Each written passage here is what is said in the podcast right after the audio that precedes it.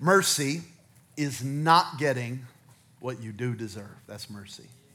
Mercy is not getting what you do deserve. The psalmist said it like this it said, uh, if, Lord, if you treated us as our sins deserve, who could stand? Like, we, we, we couldn't do it. So mercy is, is not getting what we do deserve, but here's what grace is grace is getting what you do not deserve. This is super good news. God doesn't just forgive us, but He saves us and then puts us into His family. It's not just that we're not going to hell, it's that we are now children of God and we receive everything that God has given us. If you think about the children of Israel when they were delivered from Egypt, maybe you've seen The Prince of Egypt or the old movie Ten Commandments. Uh, when God took Israel out of Egypt, that was one part. That's salvation. God takes you out of darkness, out of the enemy's world, out of the kingdom of darkness. But then he takes you into the promised land. He takes you into the promises of God. And so God doesn't just save you or just forgive you, but he loves you. He adopts you and he gives you what you do not deserve. He gives you life and he gives you strength and he gives you peace and he gives you joy. So mercy is not getting what you do deserve. Grace is getting what you do not deserve. And now, with that in mind, I want to go to Romans 8. Last week we looked at Ephesians 2, and I told you how important Ephesians 2 is to the life of every Christian. Well, Romans 8 is right up there with Ephesians 2. And here's what uh, Romans 8 says, verse 1 Therefore, there is now. Everyone say now? now. Okay, I want you to catch this that this, this is right here, right now. This is, this is a present reality for the believer. There is no condemnation for those who are in Christ Jesus because through Christ Jesus, the law of the Spirit of life, who uh, set me free from the law of sin and death, for what the law was powerless to do because it was weakened by the flesh, God did by sending his own son in the likeness of sinful flesh to be a sin offering. And so he condemned sin in the flesh. He, he canceled it. He, he called it powerless. He, it's, it's, it's dead at the cross in order that the righteous requirement of the law might be fully met, watch this, in us. So it was met in Christ, but now that we're in Christ, it's met in us. That, that means that it's as if you've never sinned, and it's as if you perfectly obeyed and followed the law of God without ever sinning. That was met in you because of what Christ did. And now here's how we ought to live. We shouldn't live according to the flesh. I'll explain that in a moment, but according to the Spirit. Lord, bless your word. Speak now. In Jesus' name, everybody with faith said, Amen. amen. All right, here's the first thing that I want to tell you. And here's point number one I am not guilty. I am not guilty. Everybody say, I am not guilty. Am not guilty. Look at your neighbor, whoever looks guiltier. Tell them, you are not guilty. You are not you are not guilty. You look it, but. All right, check this out Romans 8 1. In Jesus, there is no condemnation. There is no condemnation. Condemnation means the guilty sentence against you. When the gavel drops, the judge says not guilty. Now, you know you are guilty and you know the mistakes you've made and you know the things you're dealing with and the issues that you're facing. And yet, in Christ, because of the cross, because of your faith in Jesus, God declares you not guilty. Boy, that's good news. And, it, and it's not not guilty in heaven if you make it, it's now there is no condemnation. So it's not that you're guilty until proven innocent on the other side. It's you're innocent right now because God declares no condemnation. Not because you're perfect, not because you don't make mistakes, but because God said so if you're in Jesus. So now let's, man, that's good news, by the way. Because some of you are like, well, I think I'm a Christian right now, but I don't know if I'll. Now there is no condemnation. Okay. So let's, let's remind ourselves of what happened with Adam and Eve. Adam and Eve sin against God, they turn against God, they rebel against God, they go their own way. And immediately, three things happen, and these things always happen in, in sin. First, there was shame, then there was blame, then there was pain. And that will always happen. I'm not a, just because I'm preaching on grace doesn't mean we're light on sin or pro sin. Sin will destroy your life, sin will destroy relationships, Sin will harden your heart. Uh, sin will separate you from God. It won't separate God from you, it'll separate you from God. Sin will hurt you and will hurt anyone around you. Okay, so we're not, we don't, we're not light on sin. God is not light. If you want to know what God's opinion of sin is, just look at the cross. Okay, so God is not light on sin. Um, sin always destroys, and we see it right with Adam and Eve. First of all, you see shame. The Bible said they were in the garden naked and unashamed, but the moment they sin, they are ashamed, they cover themselves, and they hide. It's the first thing that happens. And God says, Why are you hiding? Why have you covered yourself? Who, who told you you were naked? What, how did this all happen? Second thing that happens is they blame. Adam blames two people. He says, The woman you gave me. So he blames Eve and he blames God. And Eve says, I'm blaming the serpent. She blames the devil. So, number two, there's blame. And then, thirdly, there's pain. What happens? Cain and Abel immediately. There is death, there is murder, there is lying, there is jealousy, there is all of this terrible stuff that is released with sin because sin will always cost you more than you want to pay. And sin will always keep you longer than you want to stay. We don't, we, you never want to play with sin. You, we're gonna sin, you're gonna make mistakes, but I wouldn't plan on it. Because it's, it's never gonna turn out how you think it's gonna turn out. It's always gonna lead to shame, to blame, and to pain. But in Christ, there is no condemnation. That means that even though we've done things and do things that make us guilty, God says not guilty, and that's good news. That's grace. That God doesn't treat us as our sins deserve. Think about this, Romans 8:31. 30 verses later, the Apostle Apostle Paul says this: if God is for us, who can be against us? Now, that's a good old preaching scripture, and people preach it about victory and glory to God, and that's great, but I don't even want to do that. I want to look at four little words right there. If Check this out God is for us. God is for us. God is for you. God is for me. God is for us. God is for us. God is for you. God is for you. I didn't believe that growing up. I believed God was against me. I believed that God was mad at me. I believed that God was frustrated with me. I believed that God was disappointed with me and that I had to read my Bible and I had to pray and I had to fast and I had to repent and I had to live holy and I had to tithe and I had to give and I had to go to church and I had to serve and I had to go on mission trips and I had to, I had to do all those things so that maybe God would turn towards me. That's what I believe. That's how I, that's just how I believe. That's the kind of church I grew up. I did not grow up in a church like this. I grew up in a church where the pastor was mad every week. He pound the podium. It wasn't like it was a big wooden desk. Come to find out he was cheating on his wife with the secretary. Angry preachers are always mad at themselves first. You need to repent. You need to change. Yeah. They're preaching at themselves.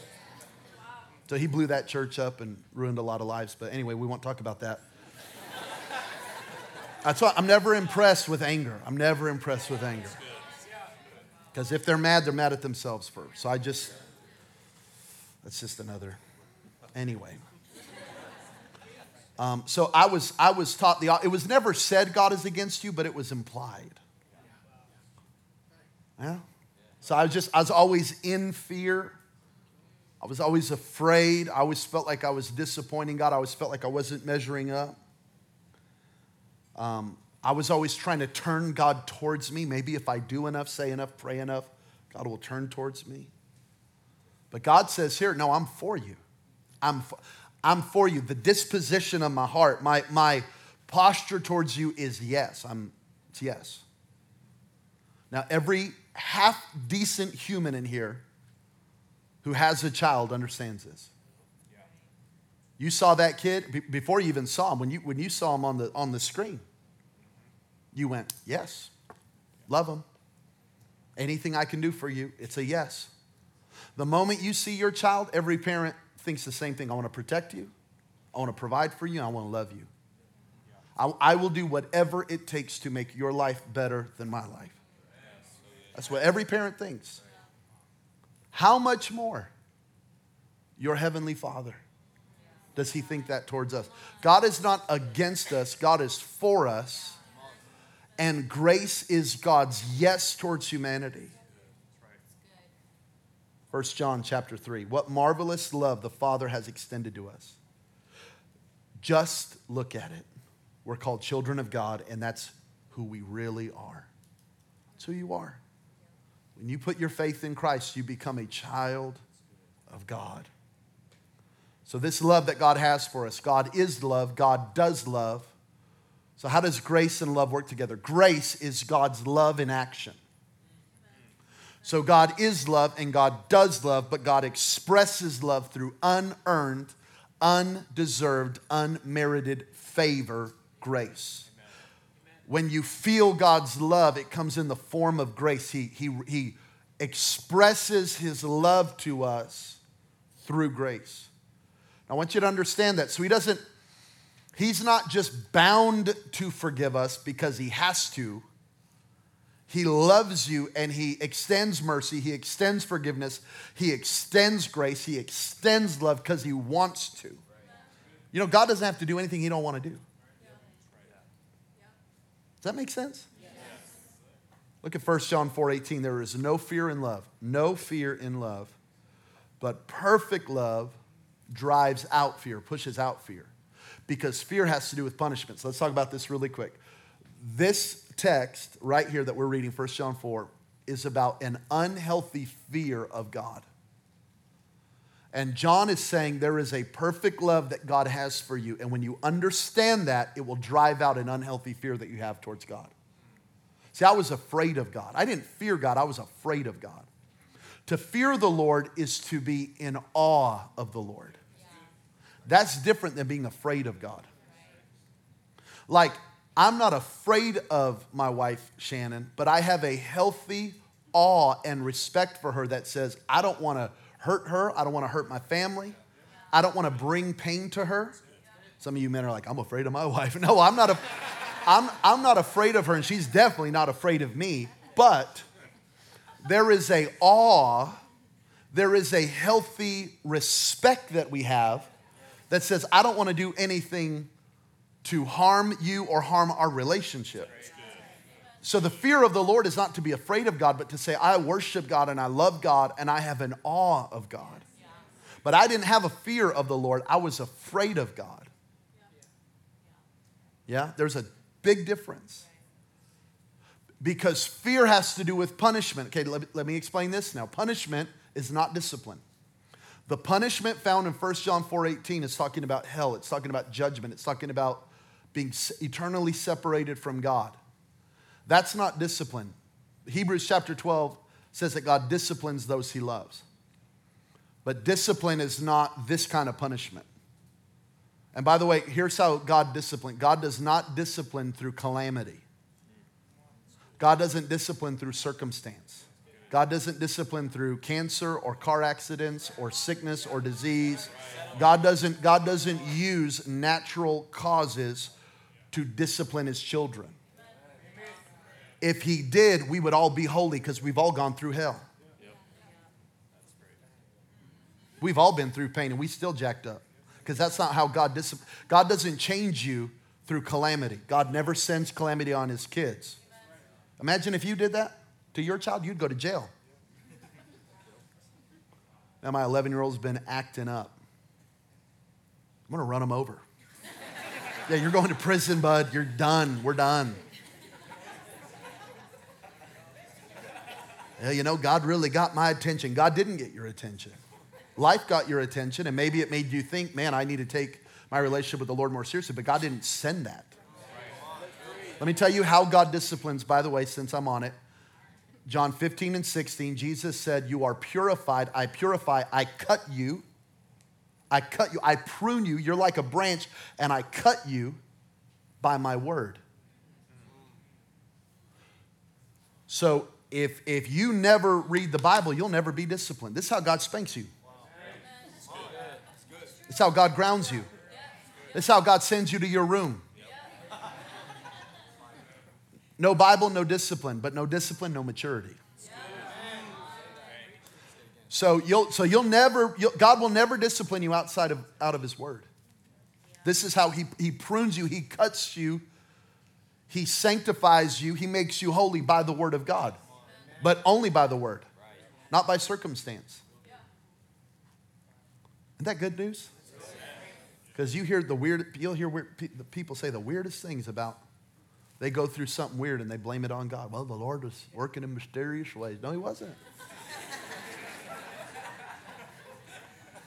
And by the way, for every, for every one who learns from those, a thousand people will get offended and lose their faith. So that's obviously not how God does it. It is scripture that disciplines, prunes, cuts, heals, and changes me. And that is discipline, and that discipline leads to maturity, and that maturity leads to growth. So without, without the Bible, you'll never grow, you'll never mature, and you'll never live a disciplined life. You must have Scripture. That took way too long. Back to 1, 1 John 18. The one who fears, let's go back, 1 John 4 18. The one who fears is not made perfect in love. Okay, this word perfect is mature. So let's say it like this the one who fears cannot mature. I cannot mature past my understanding of God's love. I cannot grow past my understanding, my revelation of how much God loves me. I'll never grow past that. The less convinced I am, the more distance I will create. Because you will always create distance between what you between you and what you fear. Am I preaching all quiet today? I will, I will always create distance between myself and what I fear. If you're afraid of dogs and there's a dog walking on the street, you'll walk to the other side. If you're afraid of flying, you'll drive to Seattle. if you're, if you're, does that make sense? You, you will always create distance between yourself and what you fear. And if you have an unhealthy fear of God, you will always create a distance between you and God. So what you'll so what you'll do is church now becomes a penance that you pay. So you come to church on Sundays and you, you kiss the ring and you pay the mob boss off, you, the tithe.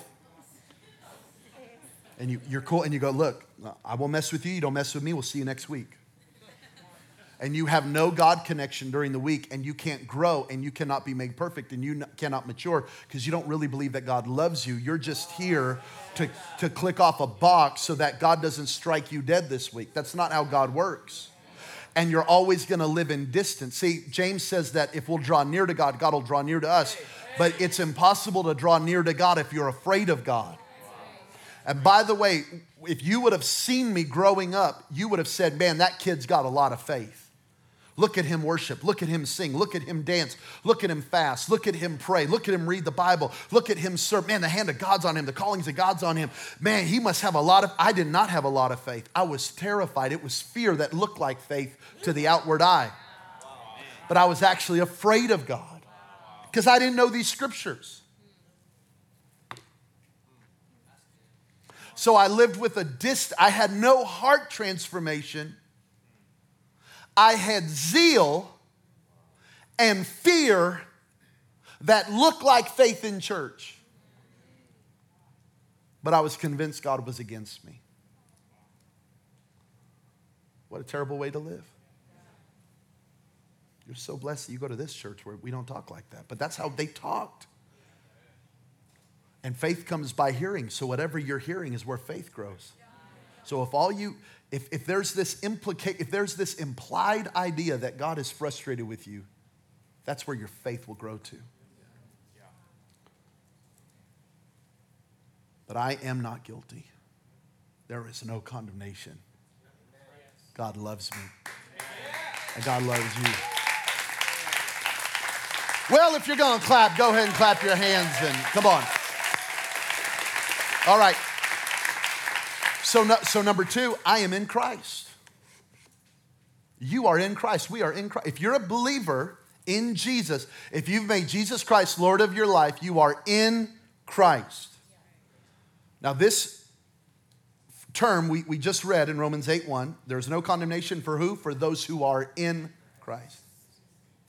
The term in Christ, in Him, in whom, in Jesus, is found over 180 times in the New Testament. Paul, the writer of most of the New Testament, including what we're reading right here in Romans and we're about to read in Colossians, Paul says in Christ 143 times.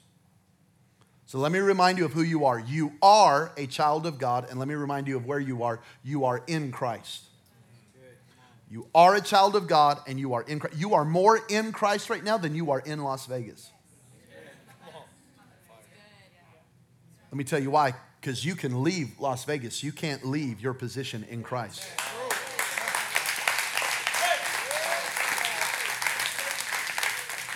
I like all these smiling faces. You're like, I didn't. Because you think you can make one sin and God's done with you and you got to pray the prayer again, you got to recommit again, you got to get another Bible and you got to read, and you. God is not fragile. Your faith might be fragile right now, but your relationship with God is not fragile. Jabin, are you like encouraging us to just like go sin? And no, I'm not. I'm not. I'm not. I'm not encouraging that at all. But, but whatever you have been doing probably hasn't been working. So let me actually give you something that could actually lead to some freedom. Okay. So I am a child of God and I am in Christ. So the battle then, the battle of this, the whole spiritual battle is over revelation, understanding. Matthew 5 says that we are the light of the world light, revelation, illumination, understanding. You're the light of the world. And who is Satan? Satan is the prince of darkness, ignorance. Any place that Satan can keep you ignorant, he has the upper hand in your life.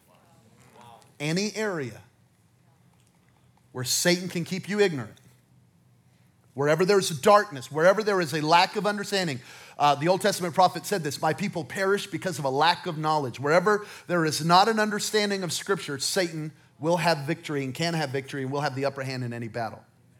But wherever there's light, understanding, illumination, revelation, wherever there's an understanding of Scripture, wherever there's light, you have the upper hand in the battle. So it's a battle of, see, I thought God was against me because I didn't know the Bible yet. I just knew whatever the guy was telling me on Sunday. But when I read the Bible for myself and I studied the word for myself, I went, wait a minute. Homeboy, now tell me about all this good stuff in here.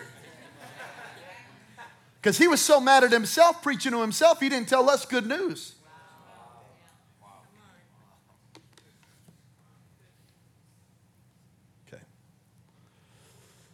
So I'm going to give you a scripture right now that's going to change your life. Are you ready? Four of you? Anybody else ready? I know we're all processing, so I'm not, I know this isn't like, you're like, I can't talk right now. it's like smiles and tears all over the room. So this is good. This is good. This is good. I'm going to read you a passage from Colossians. Now, let me explain this before I go forward. I, I grew up in what was called the charismatic church or the Pentecostal church. By the way, you're in one. Okay, we are charismatic Pentecostal, which means uh, we believe that, that God is still moving. We believe that people can still be healed, delivered, set free. We still believe, we, like we believe God is God and is alive. Uh, in this tradition of church, there's a high focus on experience. Nothing wrong with that. I love it. But what happens is, in most of our traditions, preaching, proclaiming, uh, is the vast majority of what happens on Sundays, not teaching. And so what ends up happening is that most preachers will preach Genesis through the book of Acts because it's all narratives, it's stories. And you can preach what I do. You preach Gideon, you're a mighty warrior. Glory to God, hallelujah. You're David, you're going to take down your Goliath. Hallelujah. I, I preached all of this, right? You're, you're in a storm, but Jesus is in your boat. Glory. I preached all of it. I preached it all. So I'm not against it. And I, and I can actually tell when our church is getting a little cold, it's like, man, I got to preach y'all hot again, and then I'll preach. But the meat of the word is Romans through the book of Revelation. They're called the epistles. and it's teaching, but it's not very exciting. But if you don't understand the epistles, you'll never understand the rest of the Bible. So there's a great man of God named Kenneth Hagin who said, I read the Bible through the book of Ephesians. In other words, I get my understanding of who I am in Christ, in Christ, 143 times. In Christ, I get that from the book of Ephesians. I find out who I am, and then I read the entire Bible through who I am in Jesus. Okay? So if you'll understand these next three verses that I'm going to read, it'll change your whole outlook on how you read the rest of the Bible. Okay, so this includes you. Check this out who were once away from God. So, this is who you were before Jesus. You were his enemies. Watch that. God doesn't have enemies. It's not that God was our enemy, excuse me, is that we were his enemies. In, in other words, he was our enemy. Um, it, it's not that God didn't love us or care for us, it was that we were, we were his enemies separated by our evil thoughts and actions. And so God loved us. We didn't love God. God loved us when we hated God right? So God loved us when we were his enemy, when, when we were in enmity to him. And by the way, God loves your enemies. Don't you hate that? I hate when God blesses my enemies. I'm just being honest. I need grace. I'm God, you're supposed to love me, not him anymore. Okay, I guess he loves, he loves people more than we think. Verse 22, but yet now, now, now, remember what we read in Romans 8 1? Now there is no condemnation. Yet now, present reality, who you are in Christ right now, alive, in your sin, in your mistakes, in your addictions, in your shortcomings. Yet now, he has reconciled. Now, real quick, last week we talked about redeemed. God purchased us back. Now we have another reword, reconciled. This means to restore to original relationship. God is bringing, in Christ, He's bringing us back to Adam with God with no sin. He's redeeming us back, He's reconciling us back to that unashamed walk with God where there are no secrets, there is no shame, and there is intimacy with God through the death of Christ in His physical body. So he died so we could have this kind of relationship. As a result, as a result of two things the death of Christ, resurrection of Christ, and our faith in his death and resurrection. As a result, this is now who you are as a Christian. You're not just a sinner saved by grace going to heaven one day. You've been brought into his own presence. I don't feel God, you're in his presence. Feel like God's a million miles away. You have access to his pre- you are in you are in the presence of God right here, right now, feel it or not. You are holy. Dog, you don't know what I said, did, you, you don't know what I'm into. No, you are, if you're in Christ, you are holy. You are blameless. Now that's you and God, not you and maybe your brother or your sister or your spouse. So you can't look at your spouse and be a jerk and be like, yo, I'm blameless. No, that's not what we're talking about. But your walk with in God, you are blameless, and you stand before him without a single fault. That's good news. But you can't really preach that, so then it just never gets talked about. So I'm holy, I'm blameless, and I stand before God without a single fault. Let me tell you, if you will learn Colossians 1:22, you'll pray radically different the rest of your life. Because you now come now you can Hebrews 4 come boldly to the throne of grace. Because you're not coming in your holiness, your blamelessness, you're not coming because you've never made a mistake. You're coming because He called you holy, He called you blameless, and He calls you faultless. Isn't that so good? But, and you're like, yeah, see, but. Yeah, but you got to continue to believe this truth. So don't start in grace and then get off into works and into self righteousness. You got to keep believing what God says about you. Stand firmly in that. Stand firmly in what? That I'm holy, I'm blameless, and I'm without fault. See, if you if you think you're just a jacked up sinner that God is frustrated with, you will never get free from sin ever. You'll never get free from addiction. You'll never get free from issues ever. Because That's who you think you are, and that's who you're going to be. But if you believe what God says about you, that you're holy, blameless, and without fault, the power of sin will start breaking off of your life. Because you're going to live to the level of your faith.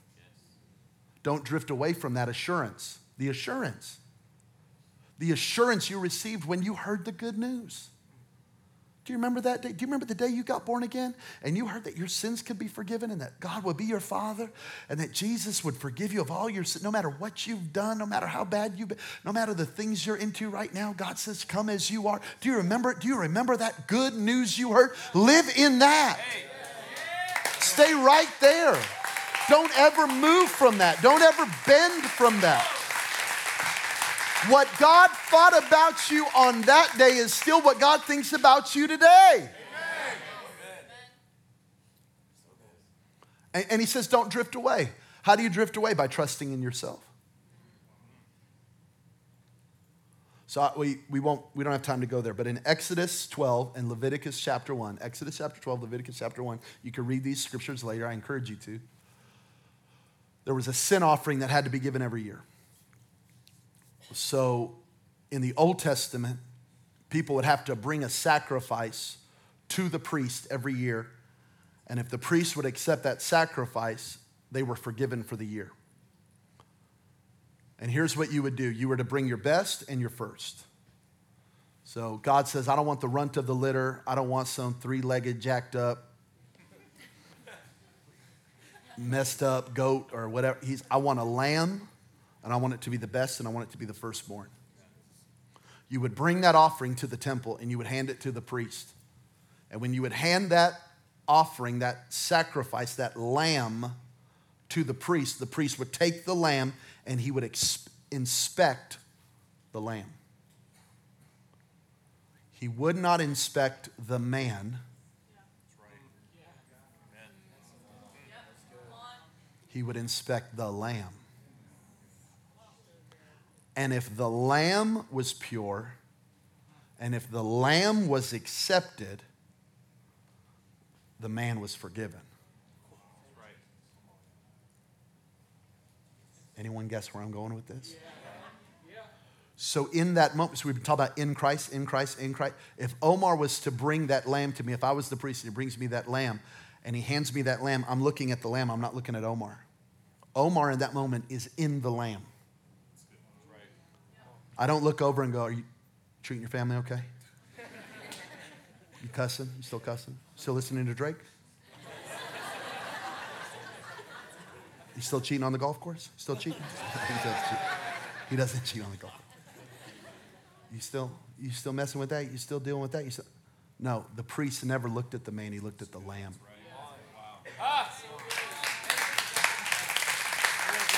John chapter 1, John the Baptist looks at Jesus. John the Baptist looks at Jesus and he goes, Behold, look, look, look, look, look, the Lamb of God who takes away the sin of the world. I'm in Christ. Christ is the Lamb. So when God looks at me, God don't see Jabin, God sees Jesus. I'm going to let y'all take a praise break right there and give God. Somebody stand up and shout one second. I'm grateful for this. Woo!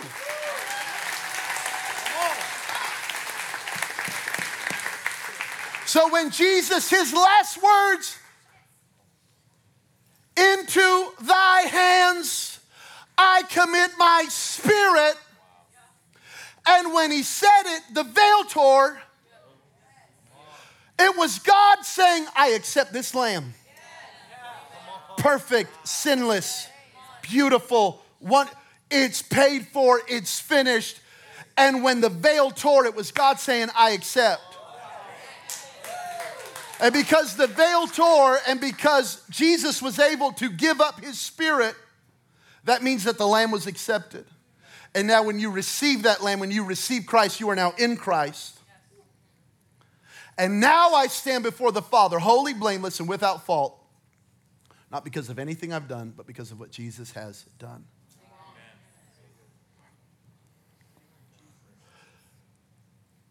That's the Bible. That's it. So, what, what do you do with that? Do you, do you go, cool, I, okay, I'm forgiven, got my fire insurance, going to heaven, not going to hell? Cool.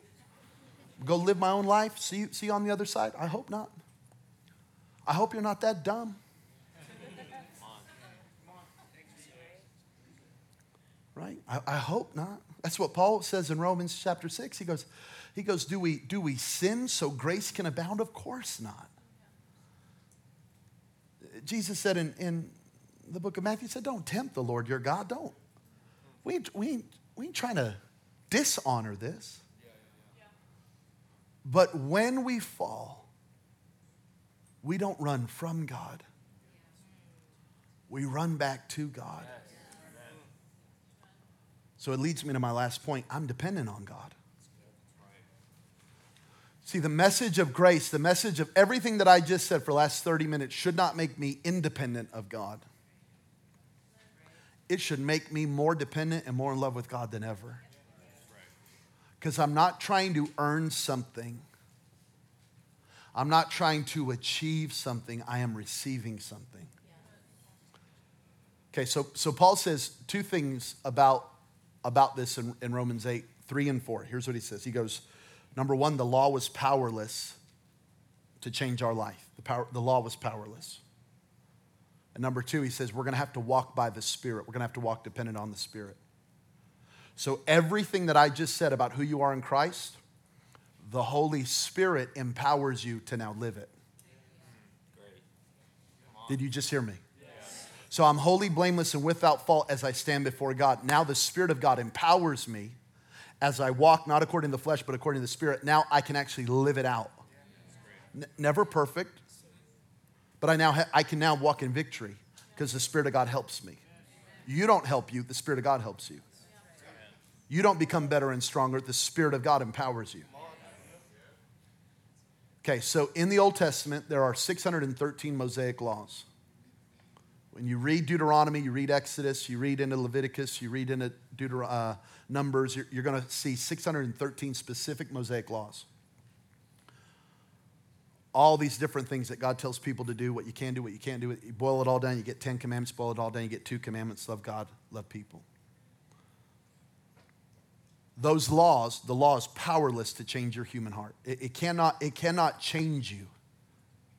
So, what does the law do? Here's what the law does Romans 7 7. What shall we say then? Is the law sinful? Of course not. Certainly not. Nevertheless, I would not have known what sin was had it not been for the law. The law reveals two things, please listen.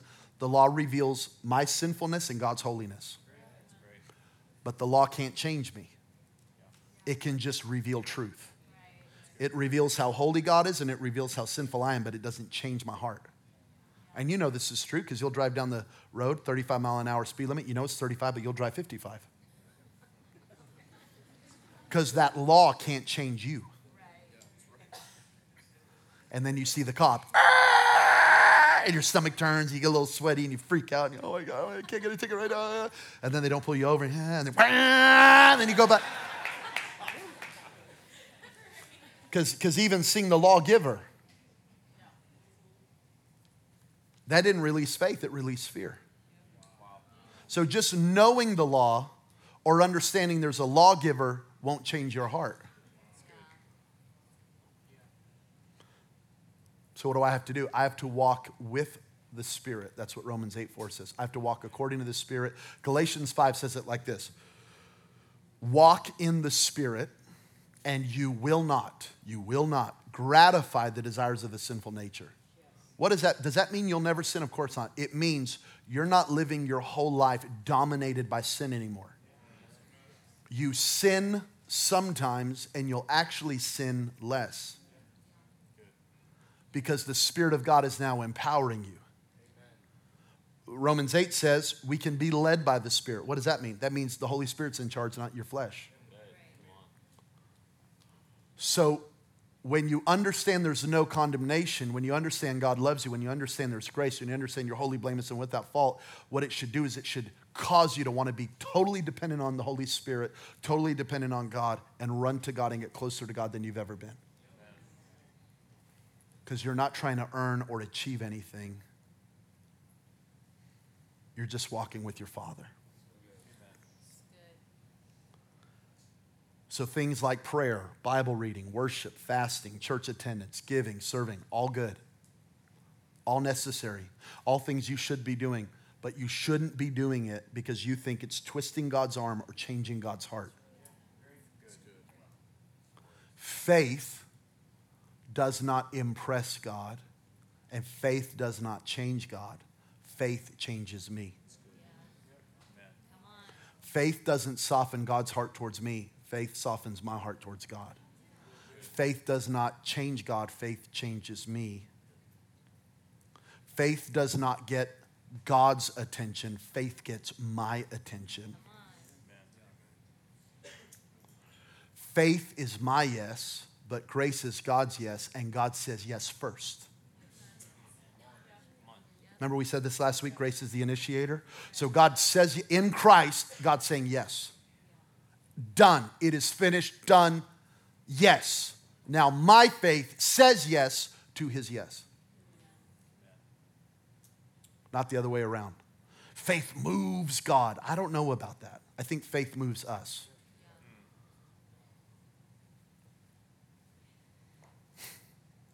Is crazy, huh? Think about fasting. You don't, you don't go on a fast and God goes, all right, guy better answer their prayer. They're gonna, they're gonna die. God doesn't watch you fasting. Okay, you've lost eight pounds. Pretty impressed. Let's get to 10 pounds. I'm going to answer that prayer. That's not how fasting works. Let me tell you what fast, fasting is not a hunger strike against an unwilling God. Fasting is me silencing all of the voices around me so that I can clearly hear and receive from God.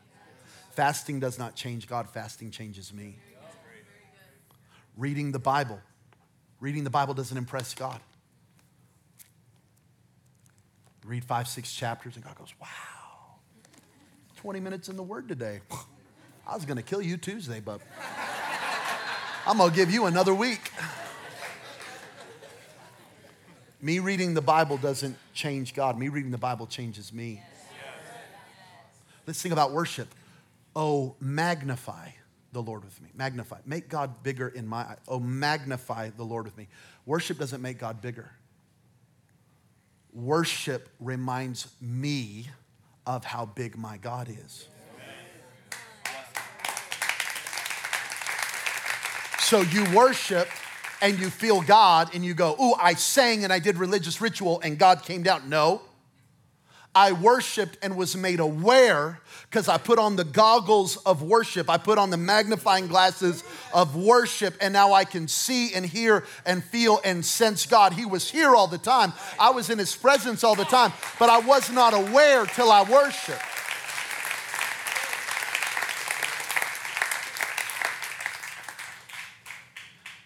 My faith does honor God, but it doesn't change God. My faith changes me.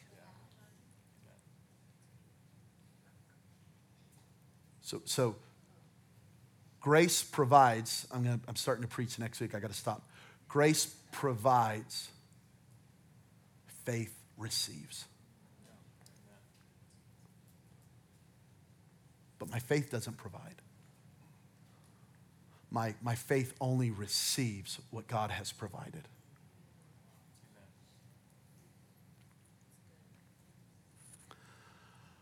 Does that make sense? Oh, this is good. You are not guilty. You are in Christ.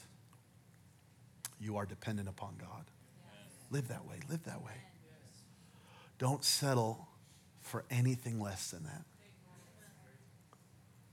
Don't settle for a life of religious ritual and fear and torment and terror when there's a good God who loves you and has good plans for you and has good things for you.